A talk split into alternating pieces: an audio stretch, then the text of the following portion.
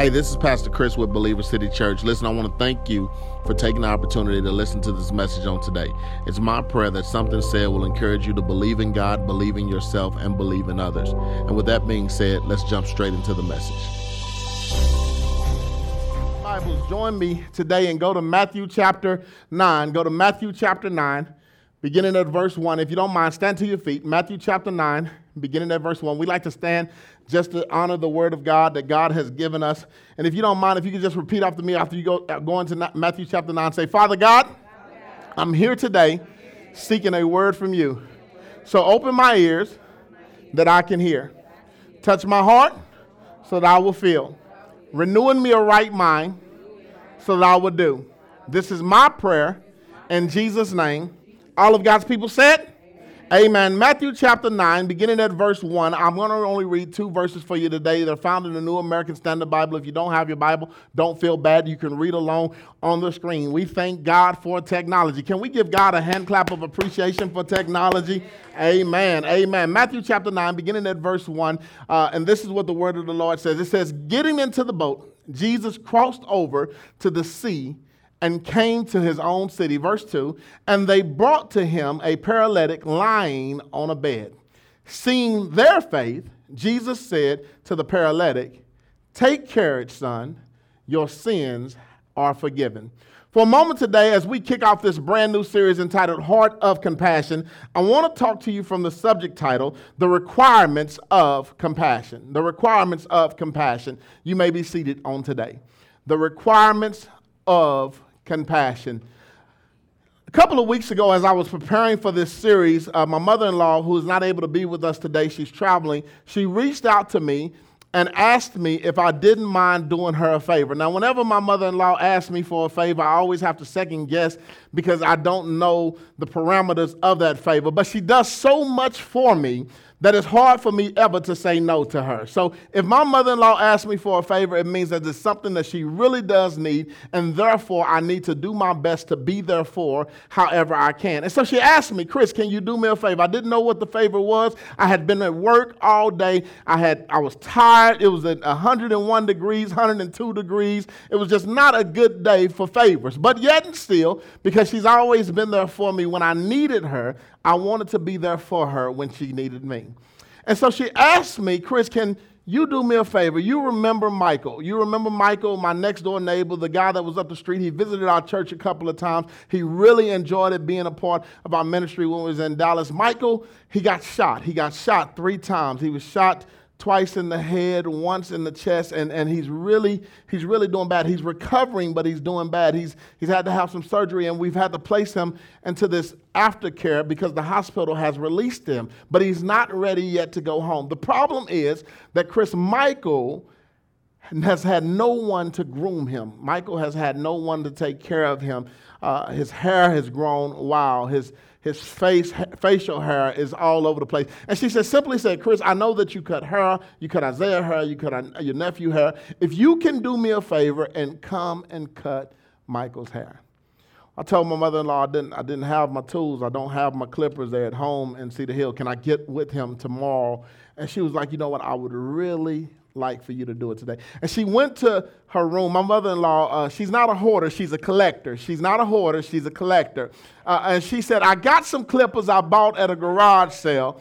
And I was like, Mom, why did you buy some clippers at a garage sale? You don't even cut hair. And she says, Well, you never know when you might need them. And, and so she, she brings me these clippers, and they're a little older clippers, they, they, but they look like they can do the trick. I say, okay, well, I might just need some oil. Let me, let me see what I can do. So we stop by the beauty supply, we get the oil, we head to the aftercare nursing home where they're keeping Michael. And, and, and I don't know about you, but it's one thing to walk in a hospital, but it's something else to walk into a nursing home. It, it smells different, it feels different. It, it, it's just this feeling that comes over you, and uh, instantly when you cross the threshold, like this, this place is different than any other place. So we began to walk the halls, and I, I see people who are missing legs. I see people who are drooling from their mouth that, that barely can take care of themselves. I just see all of these different type of people. And then I make it to Michael's room. And I see Michael. I wish I had the picture with me today. I see Michael laying in the bed. This is this is Michael. Man, this dude had so much energy. He used to always want to run around washing people cars, showing people love, hugging, high fiving. He, he, he would lift things. He would do things. But here I see Michael laying in the bed, unable to even lift himself up. And the thing that, that, that got me most of all when I seen Michael was the fact that they had to remove half of his skull just to reduce the swelling of his brain. And I and I'll tell you, I was nervous as all outdoors getting ready to cut Michael hair. I, I I'm nervous enough cutting my own son hair, but here I am finna have to cut a man's hair who has a scar that's at least six inches big in his head. He, he's missing half of his skull. But yet and still, he needs this. He's asking for this. This is a request that he made that he wanted. And so what I had to do is I said, Michael, well, all I need you to do is tell me if it hurts. If there's any part of you that hurts when I'm cutting your hair, let me know. And I don't care how long it's to take me, I'm to do it. I'm to tell you this, man. I cut Michael hair. It probably took me about 30 minutes lifting him, making sure that, because I had to cut him while he was laying in his bed. But when I was doing it, I was cutting his hair and I was shaving his face. Again, I had already been working on preparing this series on compassion. God had already laid it on me to have a heart of compassion. And you know what? God told me in that moment while I was taking care of Michael that this is compassion. He says, in that moment when I'm cutting his hair, this is compassion. Why? Because you're going out of your way to do something for somebody else that needs you but can't give anything back to you. This is compassion. I couldn't help but to think of how over and over in the Bible it says that God was moved by compassion. Christ was moved by compassion. The fact that God gave us Jesus Christ was moved off his compassion through his love. And he says, Listen, I'm going to do something for you that you can't even do, to you, do for yourself because you need me to, even though there's nothing you can give back to me. And so I believe that now is a great time as we move forward in this series called Compassion to talk about this because I believe that one of the many flaws of Christians and the church today is that we lack compassion. We lack compassion. I don't know how many of you follow the news, but here recently, uh, President Donald Trump had a meeting with a group of pastors asking them to come so that they can talk about uh, reforms that that affect our penitentiary system, that affects incarceration. They wanted to do more to keep people from going in and out of prison. And the thing was that these pastors went with a hope that they were actually going to make a difference, not knowing that all they were doing was coming for a photo shoot. The, the laws, the, the policies had already been put in place, and all they had was a 30 minute window to introduce themselves and take pictures with the president. It was a prop that what took place. And what bothered me is that the fact of how the Christian church and media attacked those pastors, they should have known better. They should have done better. They thought that they were doing the best that they could possibly do to share the gospel. And, and one of my favorite pastors, Pastor John Gray, he, he, he, he got up there and he spoke and he said, Listen, man, I did what I felt like I could do. People tell me I should not be in the pre- presence of President Trump. But the truth of the matter is, God tells us to go where it's wrong. God tells us to go where they need us the most. So, what type of Christian are we to say that we don't want to go and do God's will? I believe that's why the church isn't growing today. I believe that's why the kingdom isn't growing today, why people aren't giving their lives to Christ. Because here it is, as Christians, we are supposed to be ambassadors of Christ, which means we're supposed to resemble him. We're supposed to represent him. But if Christ is a representation of compassion, how is it that we show compassion to people? We do nothing but talk about people, we judge people, we put people down, we want to alienate them. If they don't look like us, we don't want to worship with them, we don't want to love on them, we don't want to help them, we don't want to reach out to them. All of this, but we call ourselves Christians. I don't know about your Bible, but my Bible says in Colossians chapter 3 that if you are a representation of Christ, if you are a believer, that you should put on a heart of compassion. In other words, you have to represent Christ to your fullest ability. So I know that, that we should always be intentional, intentional about sharing compassion but my hope is if we can focus on the month of August being a month of compassion, then maybe, just maybe, if we do it long enough, it will become a natural habit for us as a group of people, as a group of believers, to be compassionate towards people who need compassion. And so today I want to take the opportunity to talk about the requirements of compassion. Because I don't want you to leave here thinking that you got to give a dollar to everybody that you see. I want to make sure that you understand what does it really mean to be compassionate? What does it really mean to be a representation of Christ? That's why we find ourselves in Matthew chapter 9 verse 1 and 2 and what I want you to see is that in this text Jesus enters his city by way of ship. He comes in, he gets off and the Bible says that a group of men carried to him this man that is a paralytic, that is lying in a bed. He, they carry them to Jesus in order for Jesus to do something miraculous in his life. The text says that Jesus sees their faith. I want to make sure that you understand. He's not talking about the man that's lying on the bed, he's talking about the group of men who have picked him up, carried him to the Messiah. He sees their faith, and as a result of seeing their faith, he does something miraculous in this man's life. He heals this man. He says, My son, from this day you're made whole. I want you to look at this text from the flip angle. I know we read it from the point of Jesus coming and the healing coming, but I want you to see something. A man needed healing, but he was paralyzed. He could not move. He was bedridden. A group of men saw the man that needed healing that was in a bed. They realized that Jesus was coming. They took it upon themselves to pick the man up take him to Jesus. Before the man can get his healing, people had to do something. Before some of the people that we know and encounter in our lives can ever receive a transformation, that can ever receive a change, that can ever get the better part of their life, we have to do something. We as a church, oftentimes, and not just talking about Believer City, the church as a whole, we're sitting around waiting for the right people who got it all together to walk through the door. When the church is uniquely designed to be made up of broken people who came to Christ, who got it all together, and now that they got it all together, they are assembly of believers that can go out and get what? More broken people. In other words, we need some crackheads to get right so they can go out and get some more crackheads. We need some ex-cons to get right so they can go out and get some more ex-cons. We need some liars, some stealers, some cheaters, some womanizers. We need all those jacked up people to say, you know what, Lord, I need your compassion. Lord, I need your favor. But they never want to walk through the door because they're worried about what people are going to say about them. They're worried about how people are going to look at them. The church should be the one place that is full of compassion, that is full of love. The church should be the one place where somebody can walk through the door and you're not grabbing your purse super tight. Where you don't have to wor- worry about people looking at you because everybody is focused on God. This is what happens in the text. Compassion is being showed. A miracle does take place, but I want to make sure that you understand how compassion is being showed. There's a couple of principles that I want to make sure that you walk away here from today when it comes to understanding what is the requirement of compassion. The first thing is that we have to understand is compassion requires you to realize a person's problem, but recognize their potential. I need you to really allow that to take root in your life. We all have problems.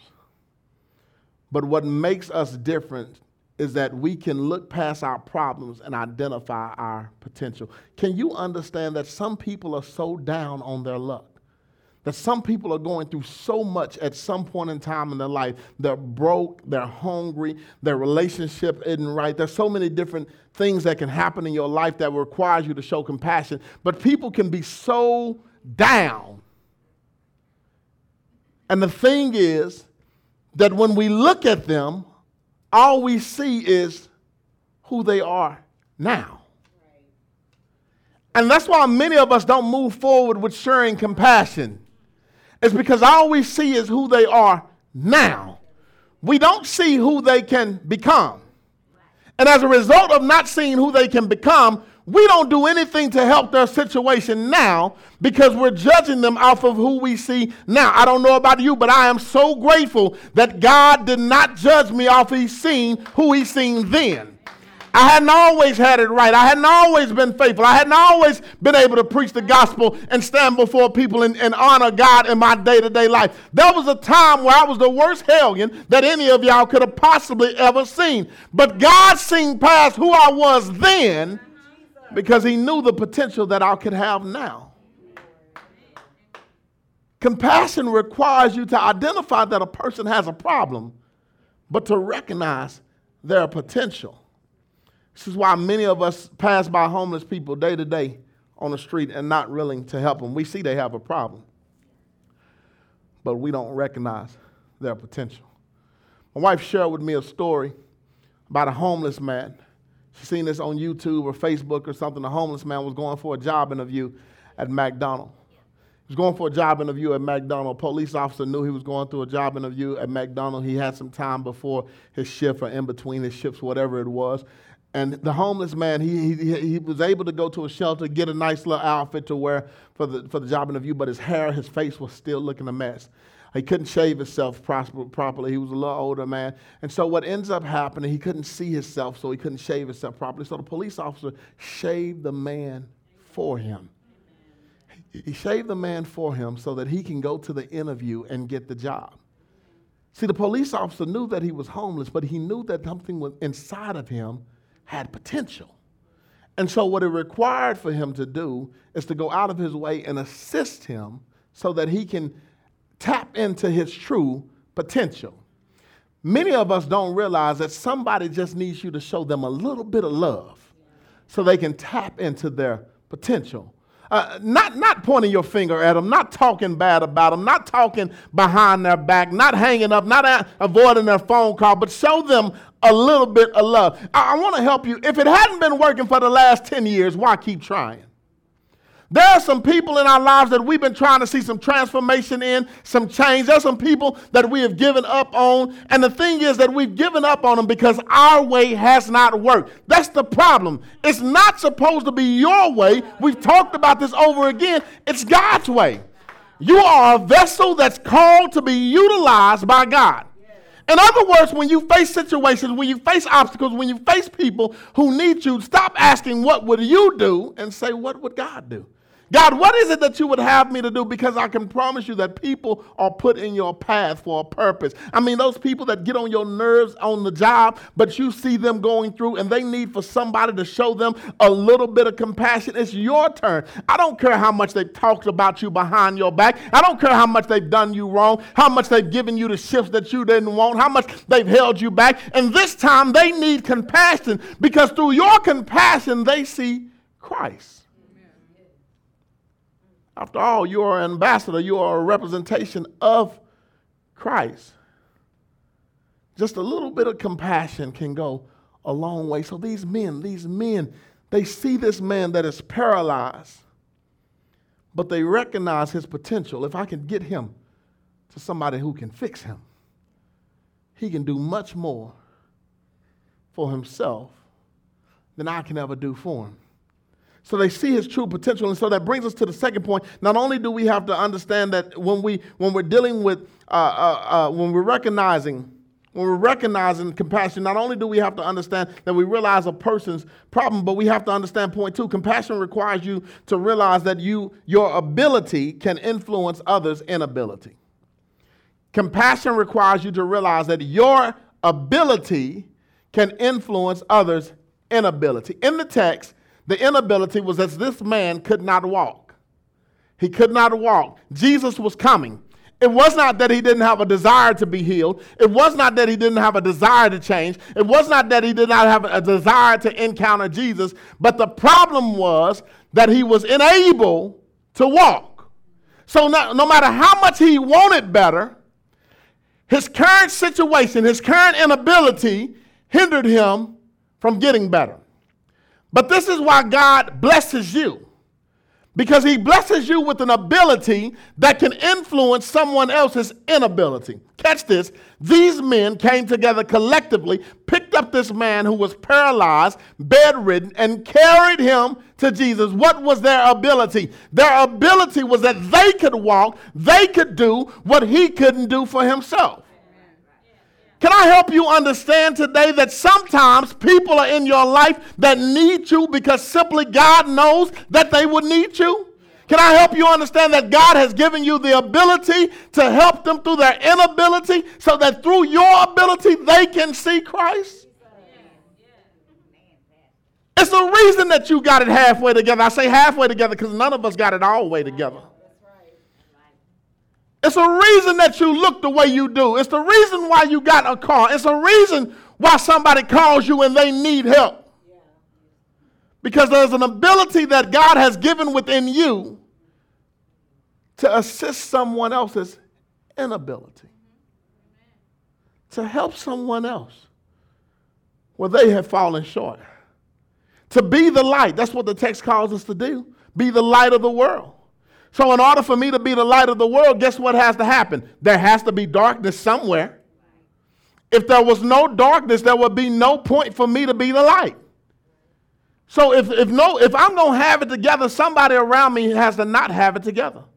Somebody around me has to go through it. So, so stop talking about people at your family reunions. That's in the same situation that they've been in the five years. Why don't you show them something different? Show them something different. So what? They got five kids by five different men. Show them something different. They still living, so there's still a chance for them. Truth be told, some of us just got lucky. It wasn't us. But we want to be so judgmental. So what? They done been divorced twice. You still in a marriage that ain't barely working now. You just faking it around everybody else. But we refuse to show compassion. These men realize that their ability, that their blessing was so that they can help somebody else that was suffering. This is why many of us fail to be blessed. This is why God doesn't see what we do is because we're so selfish with what God has given us. I mean, it's me too. Don't, don't feel bad. You're not the only one that, that drives down 35, exit Polk, see people with signs, roll up your window, lock your doors, act like you're changing the station on. You're not the only one. I've done it. I've done it. All of a sudden, pick up your phone, acting like you got to. I've done it. I, I've done it. But you know what? We have a responsibility to show people compassion. Again, I'm not telling you to, to roll down your window and give everybody a dollar. We'll be broke. But you have to use discernment. Sometimes God really does want you to reach out and help somebody. And the truth of the matter is that the reason why many of us won't give is because we're worried about what we're going to do when we, what they're going to do when we give it to them.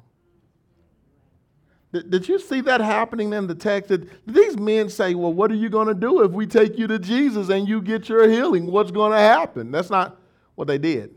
They seen somebody who was hurting, they seen one somebody who was not whole, they see somebody who needed help, and they says, I'm going to help you.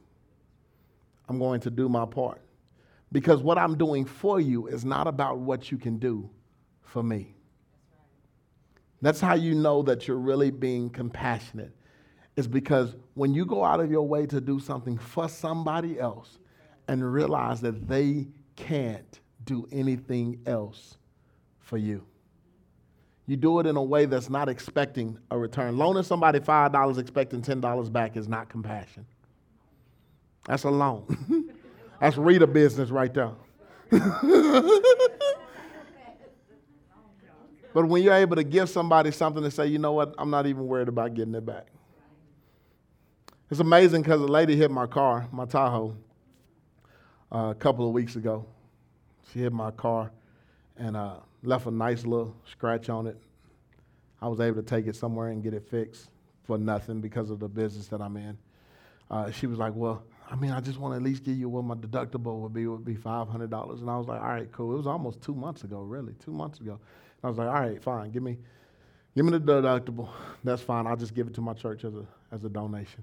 For two months, she's been reaching out to me, Pastor, I'm sorry, I'm trying to get it together. I want to do my best for you. My family's going through this. And I'm like, okay, cool, no problem. After all, it didn't cost me anything to fix it.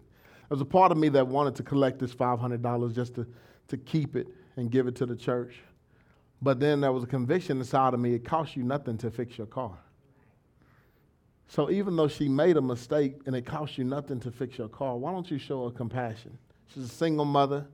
She's trying to make it. Summer uh, daycare is kicking her tail right now.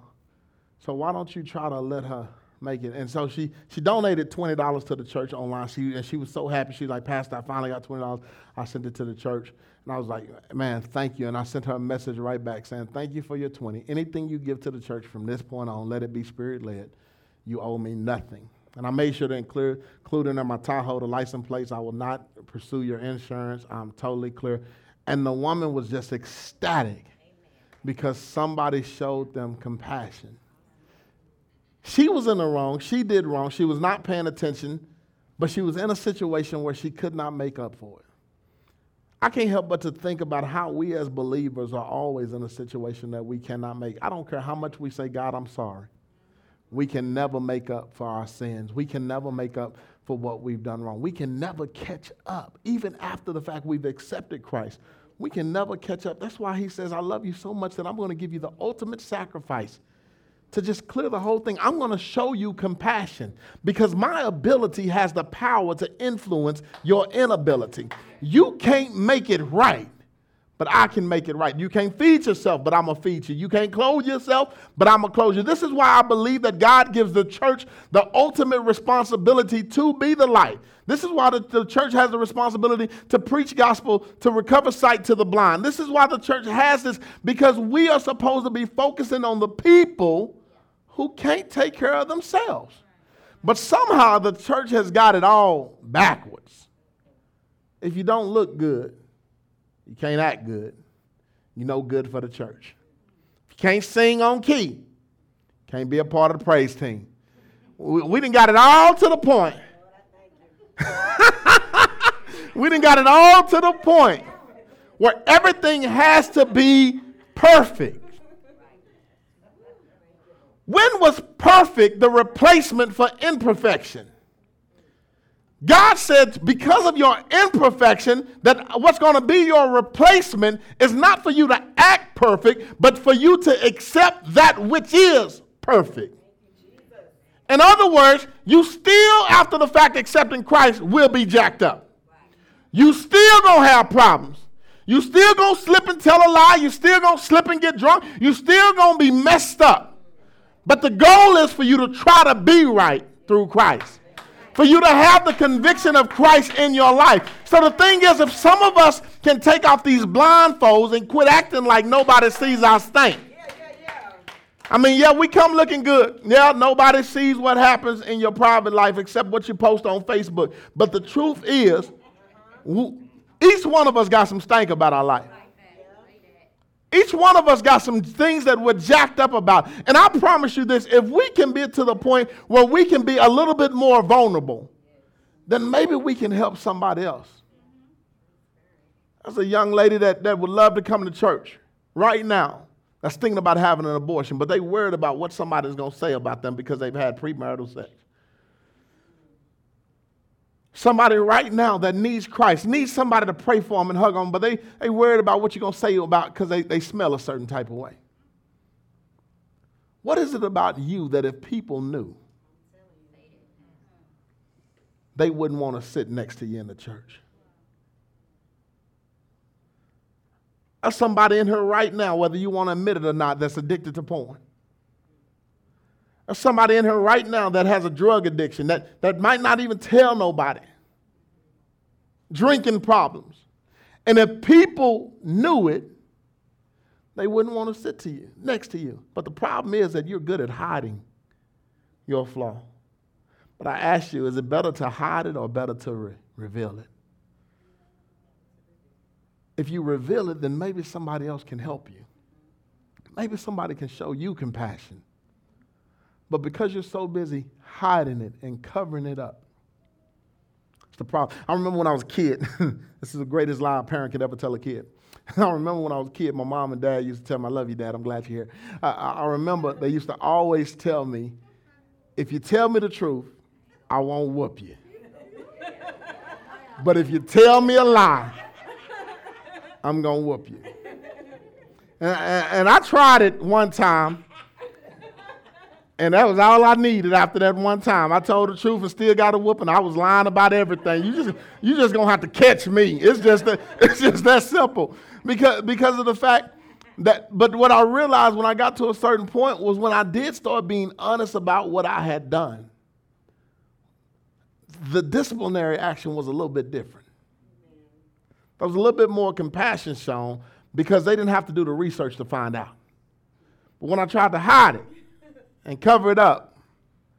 The work that they had to put in, they was going to get that work back out. they was going to get all that back out. And so it was easier for me to reveal it and to be honest. Listen, Dad, I messed up. Me and the teacher got into it at school. And then there would be conversations. I might lose something, but I wouldn't have to jump over the bed and, and, and act like I was crying. I wouldn't have to go through all that. He, he would spend time with me. He would correct me in a different type of manner because I was upfront and honest with us. Some of us have yet to receive healing for things that we're going through in our lives. Some of us have yet to receive del- deliverance for things we're going through in our lives. Because when God said, Come unto me, and you've accepted Christ, there were some things that you buried, you put in your pocket, and you said, Jesus, I'm coming to you, but I don't want to show you this. And the thing is that he, He's seen it already. He already knows everything about you. And the thing is, he, he, he wants you to come, come unto me, those who are heavy laden, Come unto me, those with, with burdens. He wants you to bring that unto him. He says, Cast your cares upon him. Why? Because he, he cares for you. And I believe that many of us can't share compassion because we've yet to experience the compassion of Christ. We've yet to experience the true love of God by saying yes to him and giving him everything that we are.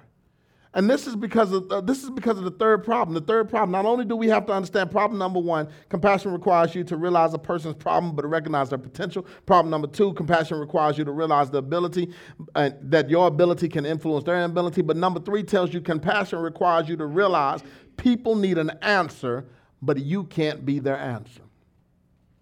People need an answer, but you can't be their answer. Catch this: the men in the Bible knew that this man was paralyzed. Being that he was paralyzed, there was places he needed to go, there was things that he needed to do. He needed to be fed, he needed to be bathed, he needed all of these things. Instead of these men saying, Let me take care of you for the rest of your life, they said, Let me get you to somebody who can. The reason why some of us get so, conf- so frustrated and confused when we're helping people is because we think that we're being compassionate but really, what we're doing is we're becoming controlling. We're not being compassionate, we're, we're becoming controlling. Why? Because we think, because I'm doing for you, you have to do what I want you to do. You have to be who I want you to be. So, in essence, you try to become their answer to their problem. Every time somebody need gas money, you're giving them gas money and then you want to control how they use their car. You're trying to be the answer. Can I help you? When you're trying to be somebody's answer, when you're always trying to bail someone out, you are trying to be their God. And this is why so many people never get to know God for themselves. Is they're so caught up with somebody else being their God. And so I want you to understand that if we're required to be compassionate, compassionate does not require you to be controlling. Being compassionate does not require you to be their God. Giving does not require you to be their God. And everything about compassion is not monetary. Sometimes people need prayer. Sometimes people need you to cover them while they go to a closet and cry and just make sure nobody sees them. Compassion comes in different ways. Sometimes people just need somebody not to talk about them today. But whatever it is that they need, the objective is not for you to be their God. You are not to be the answer for their problems. Anything you can do for them is only temporary. These men lifted him up, carried him to Jesus. Them carrying him was temporary. Eventually, Jesus needed to heal him so that he can walk and be in motion by himself. If they were feeding him, their feeding him was temporary. At least they needed the answer to, so that he can get to a point and feed himself. They did what they can do for them to get him to where he needed to be.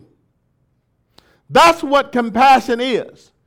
as Christians, as believers, when we leave this place, this is not a message about me, me, me, me, me. This is about a message of you understanding how me is supposed to affect everybody else. How I'm supposed to make a difference. The Bible says that when Jesus left, he told the disciples, All power, everything that has been given unto me, I'm giving unto you.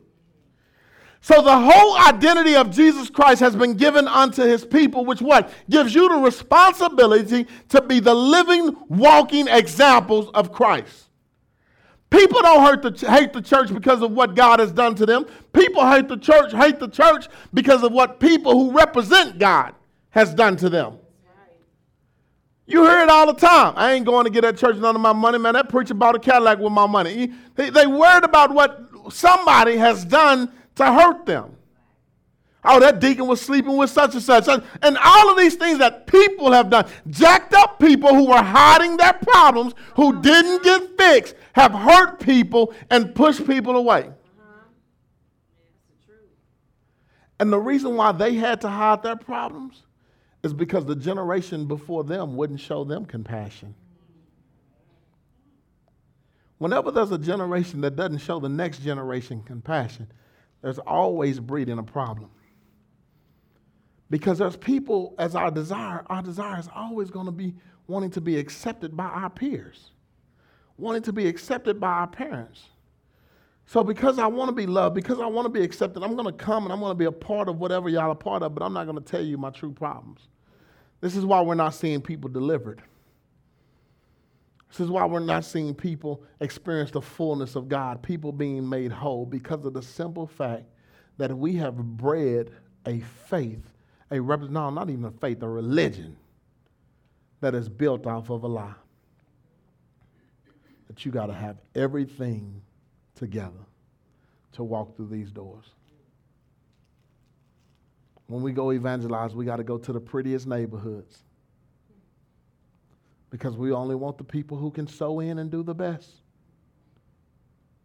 When we're supposed to be going after the less. Jesus never went after the rich folks. He always said it, man, it's going to be harder for them to get into heaven. He went after some hard day to day laboring folks, fishermen, carpenters. He went after people who were struggling. Look at what happened when he pulled in his first disciples, when he got Simon Peter. Simon Peter had a rough day. He didn't catch no fish. And Jesus said, Let me have some compassion on old Simon Peter. Let me use his boat. He could have used anybody else's boat. But he says, Let me use his boat. God wants to do some things through you, but I'm going to want to make sure that you understand something. In order for God to do some things through you, you have to be willing to allow, to allow him to utilize you for the benefit of others. If you don't realize anything else, everything that God does for us, to us, through us, is so that he can get the glory. In other words, God loves an audience. So sometimes you have to ask yourself, God, why am I not experiencing the most that you have for me? Could it possibly be because you're not putting yourself in a position where he has an audience? What do you mean where he has an audience? A group of people who need to see what God can do. Not people who have it all together, not people who can say high five your neighbor. I'm talking about people who are jacked up, who need to see what God can do through you. Because it's with that audience that He's able to work through you because you have a relationship with them that they don't have. And as a result of it, they see how God has blessed you, and then what? They want to come. Our life is about kingdom building, not just church building, not, not just about personal financial building. Our life is about kingdom building. We should make a difference. And so, as we as a church, move forward for the next month, I'm praying that we move forward with acts of compassion. When you see people in your day to day life, I thought about making some cards about the church and saying, hey, you've just received an act of compassion. Oak Cliff Bible Fellowship did that. It was a great movement. I really enjoyed it. Uh, but I don't want to do that because it's not about the church. It's about you understanding what God can do through you if you allow God to. Again, I'm not telling you to go find everybody and bless them, but you know when you're in a place and God speaks to you. And He says, Speak to this person, pray for this person, give this person a hug, give this person some money. Person at McDonald's struggling to find enough change, give them the change. You, you, you know when God has said it. And I want to challenge you for the next month to every time God speaks to you, for you to move on his compassion, for you to move on his love, do it. And watch how God begins to open doors. If it's not for the opening doors of more people coming into the church, watch how God begins to bless you personally because of the fact that you are a living, walking example. Watch how you begin to have the more opportunity to share who God is to people because you are a living, walking example of who God is.